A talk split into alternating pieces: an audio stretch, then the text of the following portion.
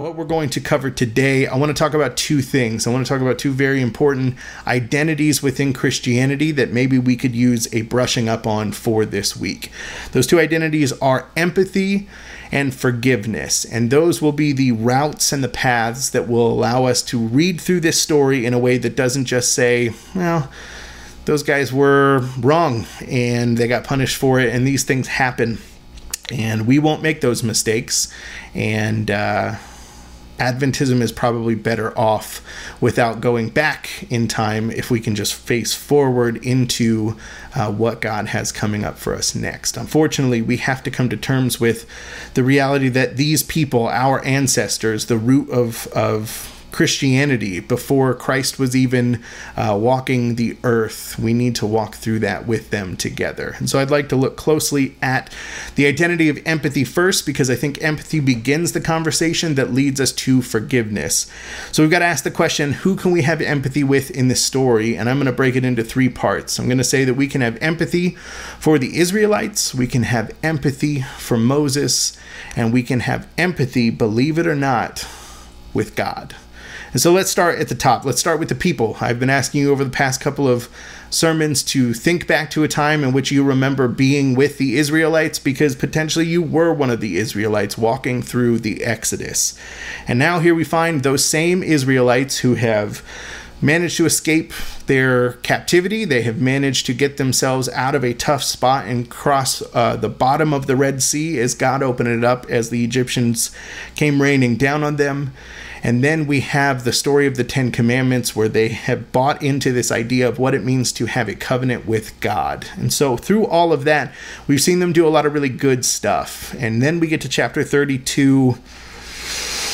They're out of good stuff, but they do have a ton of jewelry. And if they can use that jewelry to uh, somehow worship God, they're going to do it. So let's look at the Israelites and let's look at them as rookies.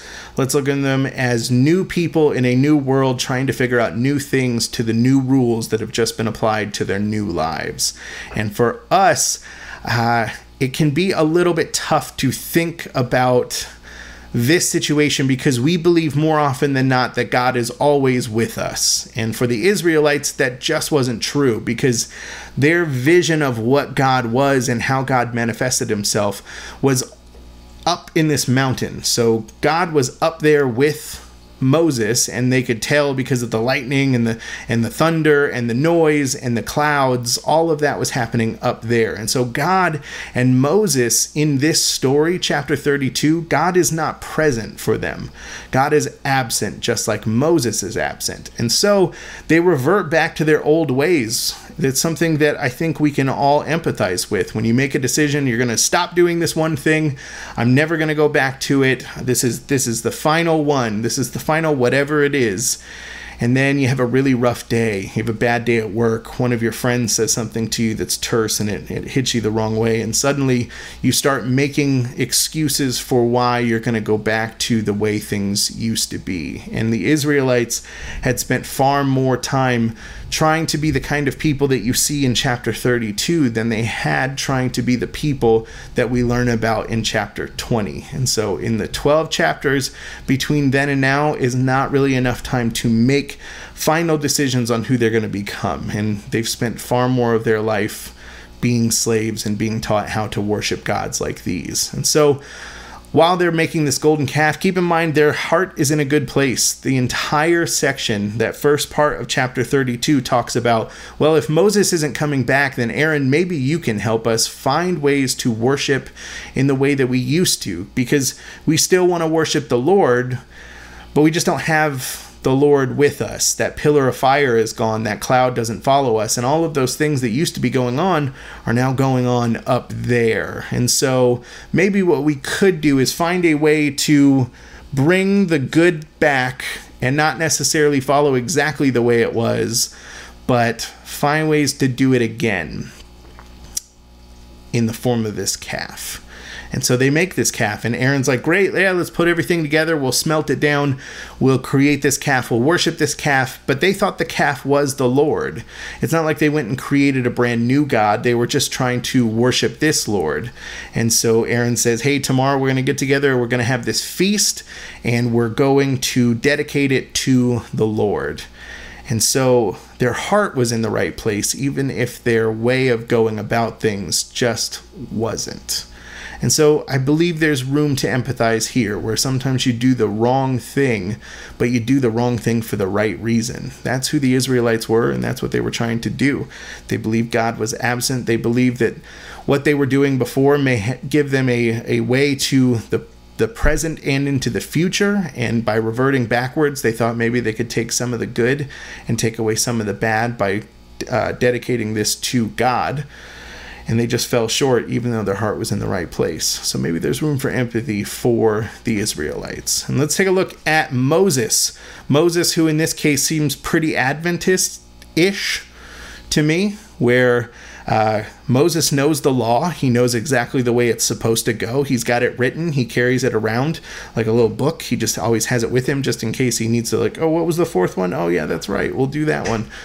He's got it all with him. And so that's very Adventist of him. And so I think we can, first of all, empathize with him in the sense that he loves the law. He loves to make sense of the law and he loves to spend time with God. And yet, Moses finds himself in a place where he comes down from Mount Sinai. He hears a party going on. When he hears the party, it upsets him because, of course, Adventists and dancing, not a good mix. So, uh, Moses goes down to the party. He sees what they're worshiping. He sees the golden calf and he throws a holy fit. And the first thing he does is he takes the tablets and he shatters them at the base of Mount Sinai, basically negating the entire contract that his people had just signed with God to become God's people. What's nuts about this story is if you frame it in the order of operations, do keep in mind Moses has come down from the mountain where he has already talked to God, where God, in the conversation he was just in, said, Moses, you got to get out of here. Your people are getting a little crazy and they're doing it in a way that breaks my commandments. And I just told you what was required of them. They've already found a way to break it. And God gets a little upset. We're going to talk about that in a second. But Moses finds a way to have God think again about destroying this covenant. And so Moses comes down the mountain already aware of the fact that God has forgiven them, and yet still throws this holy fit. And I'll say it's a holy fit because I think, in the same way the Israelites had their heart in the right place, Moses had the same. But Moses goes a little bit further than just maybe we should build a gold cow and then we can bring it stuff and hope that God likes that. In this case, Moses shatters holy tablets that were said to have been written by the hand of God. Then he takes the calf that they have built from all of their jewelry, he burns it and then he takes the remnants of what is burned and the bible says he grinds that into a powder he puts that powder into water and he makes the Israelites drink the burned, powderized calf water for what they have done. I don't know exactly what that was about. I don't remember reading that in the handbook, and I'm pretty sure our church manual doesn't have that as part of the steps of excommunication and neither does the next part because Moses lines everybody up at the gate and he basically makes them pledge allegiance to one side or the other. The group of people that get there first and are like, Yeah, we want to go back to hanging out with God. He's like, Great, get your sword. You're going to go kill 3,000 of your brothers. And then you're going to come back and then we'll talk about it. And so Moses' version of a fit is bloody and nasty and it desecrates a lot of things by demolishing the stuff he doesn't find worthy of their cause. Is there room for empathy there? Have we ever found ourselves defending up against laws and rules and regulations and whether or not it's okay to eat shrimp or whether or not you're supposed to be doing certain things during certain times of the day on the weekend? Think there might be unfortunately, I think a holy fit is something that we're not unfamiliar with doing. So there's room for empathy for Moses. And then, like I said, as crazy as it may seem, there is a way for us to empathize with God. We find in chapter 32, verses 7 through 10, God is mad. Ooh, God is mad. He is up on the mountain. He is talking to Moses. Moses is right in the middle of, like, I got this great idea for the sanctuary. I got this cool thing. Like, what if we make the priest? And God goes, wait, hold on, shush, shush, shush. Do you hear that? And Moses is like, no, I don't hear that. He's like, oh, that's right. I forget. You can't hear everything that I can hear. Um, okay, breaking news. Down the mountain where your people are, and God and Moses is like, wait, my people. And he's like, yeah, let me finish.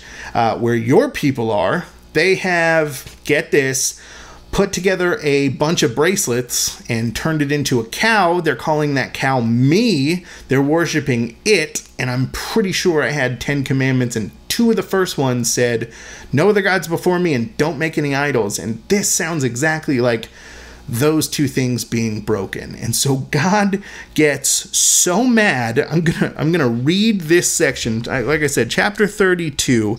I'm going to read verses uh, 7, starting in 7. It says, And the Lord said to Moses, Go down, for your people whom you brought out of the land of Egypt you brought out. God is already done. Like that was your idea to bring them out of Egypt. Lord said to Moses, Go down, for your people whom you brought out of the land of Egypt have corrupted themselves. They have turned aside quickly out of the way that I commanded them. They have made for themselves a golden calf and worshipped it and sacrificed to it and said, These are your gods, O Israel, who brought you up out of the land of Egypt. And the Lord said to Moses, I have seen this people, and behold, it is a stiff necked people. Now therefore leave me alone, that my wrath may burn hot against them, and I may consume them, in order that I make a great nation of you. God's mad. God's mad to the point where he's not just done with the covenant, not just get done with the people. He's about to hit the restart button. And the people that Moses takes out, small number. God is going to torch the valley right at the basin of Mount Sinai. And for good reason. God said there are 10 commandments. Are you sure you want to follow them? And they said, Yep, whatever you say, we'll follow. He said, Okay, these are the commandments. And they broke them right away. And it's not like, well, we got two out of eight wrong, but you know, maybe maybe you could cut us some slack. Like, nope. You can't break these. These are commandments. These aren't just suggestions or guidelines. These are the 10 things you can't do if you want to be my chosen people. And so uh, there's this moment, there's this angry, exhausted parent moment that maybe gives us room to empathize, where we look at this and we say, Have we ever been at that place where we have just been at the end of our rope, at the end of our odds? Kids are screaming and freaking out, and when they were adorable a minute ago, they were cute, but now they're making a scene, and it's been 30 minutes of screaming and shrieking and kicking and biting and crying. And you just think to yourself, oh, oh, oh. and all those ideas start coming up in your head. And maybe if you're not a parent, maybe you you just remember that that moment in society where all of a sudden people were eating Tide Pods, and you just thought to yourself, like, what, what are we?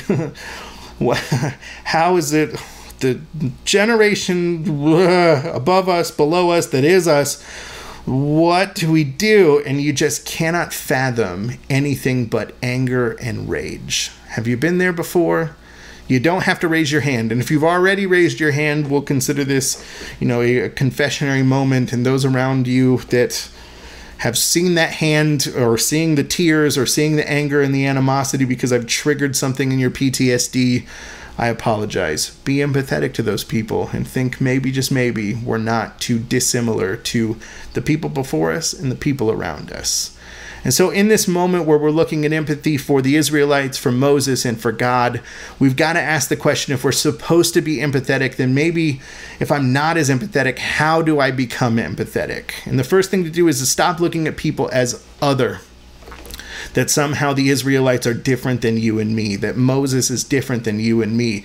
In this case, if you take God personified, that anger and rage is somehow different than me. These aren't other moments, these are us moments. This is a look into the mirror to realize who we are by noticing who we were. And empathy is something that requires you to feel someone else's pain along with him, to sit with them in it. You don't have to actually have the thing happen to you, but you can feel empathy otherwise. And if you can't muster up empathy, the gateway to empathy is sympathy, which is to say, I have been in a place like that and I can commiserate with the consequences that you're going through.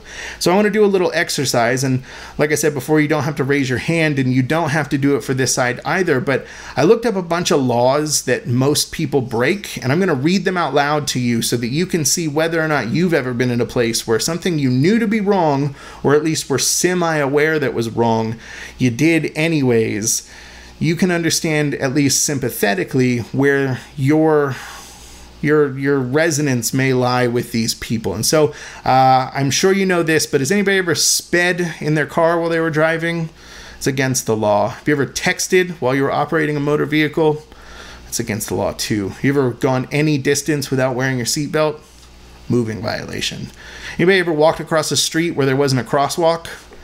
I have, and a cop caught me, and it cost me four hundred and seventy-eight dollars. Don't jaywalk in Los Angeles. It's not worth it. Um, here's a fun one. Did you know that when you get junk mail or mail from tenants that used to live in your apartment or house and you throw them away, that you're committing a federal crime because you're tampering with somebody else's mail? You ever carried a Sharpie in public? If you ever get caught carrying a Sharpie in public, just know you were holding a tool of graffiti. And whatever you do, do not sell a Sharpie to a minor because if you're under the age of 18, you cannot have a Sharpie on your person. Watch out. Uh, anybody ever listen to something or watch something that was downloaded illegally? Maybe with or without your understanding? Have you ever taken more than three days to update your driver's license when you change addresses? You ever purchased or adopted a dog and never paid for the dog license, it's $25 in Colorado. And if you don't do it, we'll see you in court. You ever used unsecured Wi Fi before? Illegal. If you have ever made a prank phone call, illegal. Sometimes funny, but entirely illegal. And the kicker, the one that I'm pretty sure everybody at one point or another has done have you ever sung the happy birthday song in public? Illegal. We've broken laws. We've broken them in ways that we didn't think we were doing anything wrong. We sped because we needed to get to whatever. We did this thing because it helped us do whatever. We carried a Sharpie because of reasons, and our heart was usually in the right place. We weren't trying to do something wrong but sometimes we end up breaking the law anyways. And so if you can't find your way to empathy, if you can't look into these stories and and see empathy, then try and start with sympathy. You've been there before. You've broken laws and it's probably made somebody upset and they've forgiven you or you've gotten away with it or you got a written warning, whatever that was.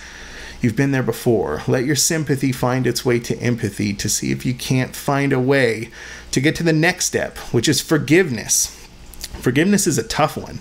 And in this case, God somehow forgives these people. And you heard Kevin read this section this morning for the spoken word.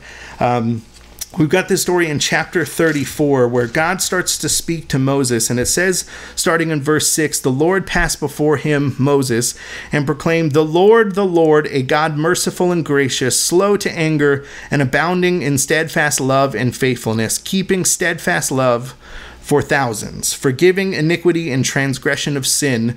And I'm going to stop there because there's a comma, but it feels like a hard stop.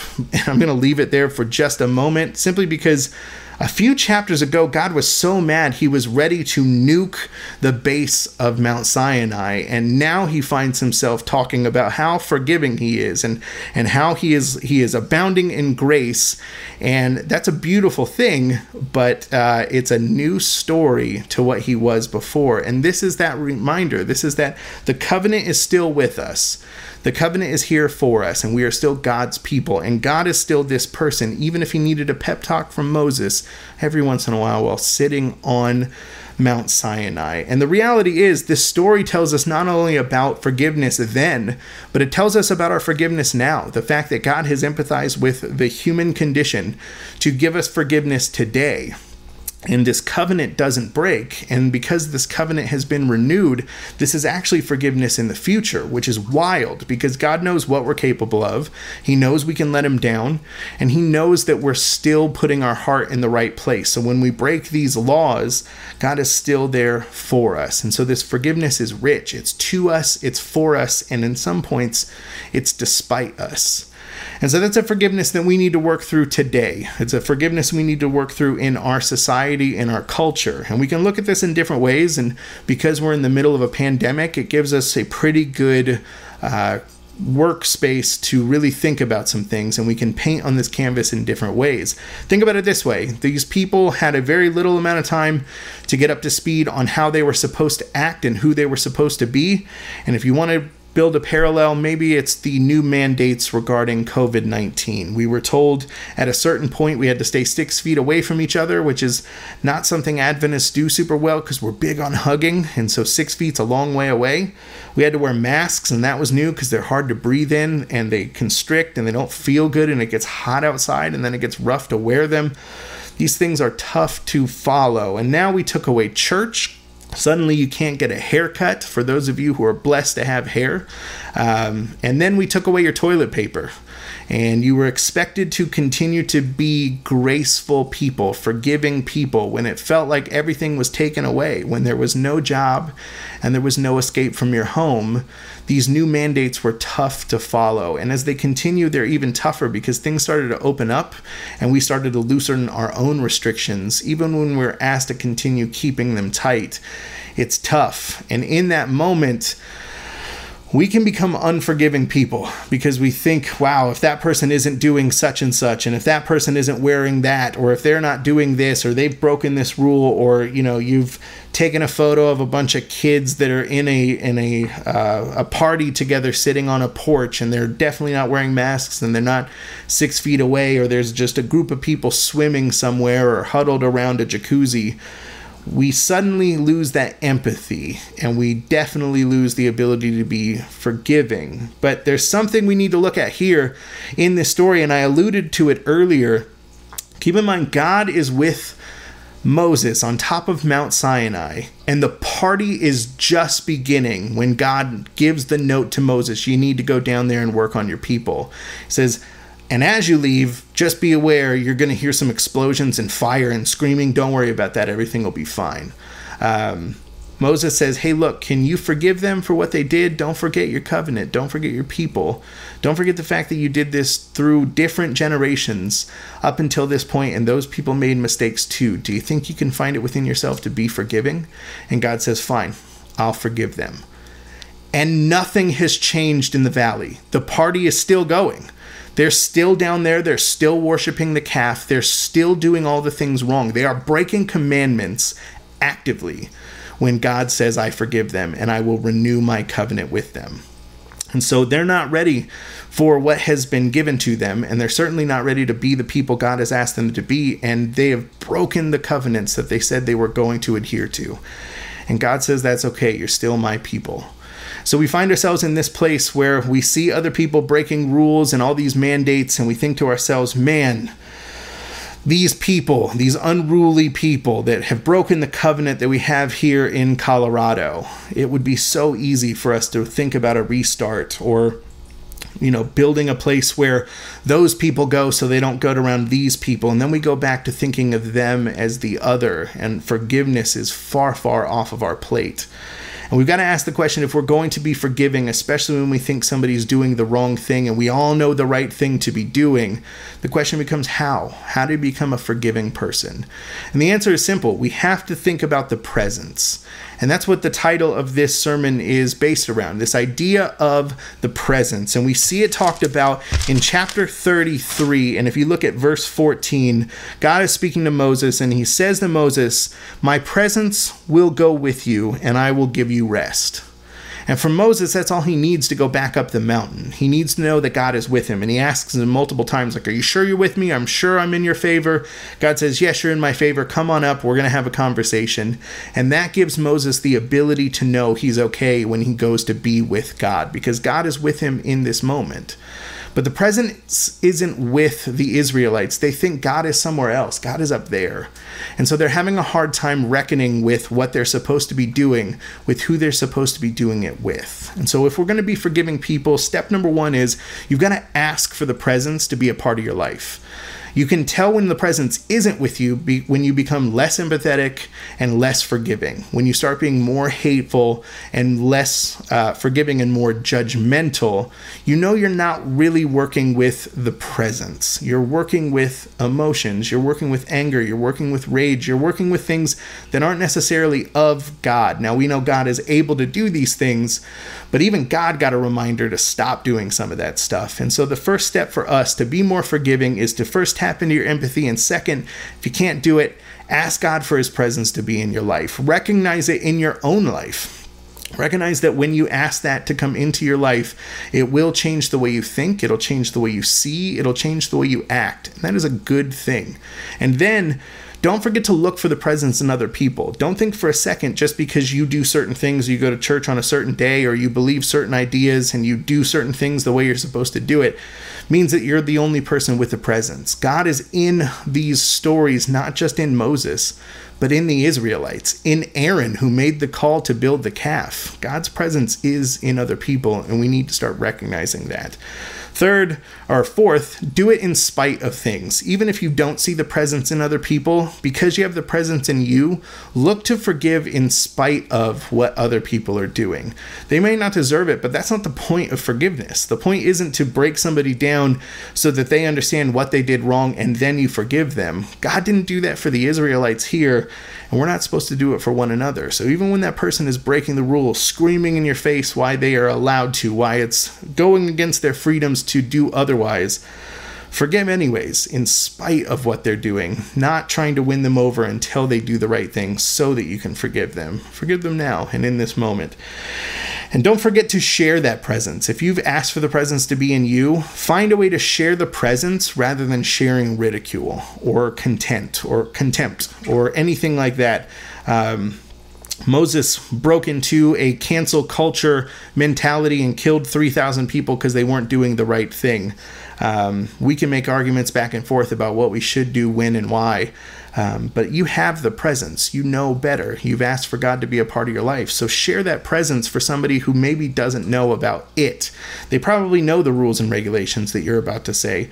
They probably got good reasons why they're fighting against it. What they don't know is that you can bring to them grace and peace and empathy and forgiveness.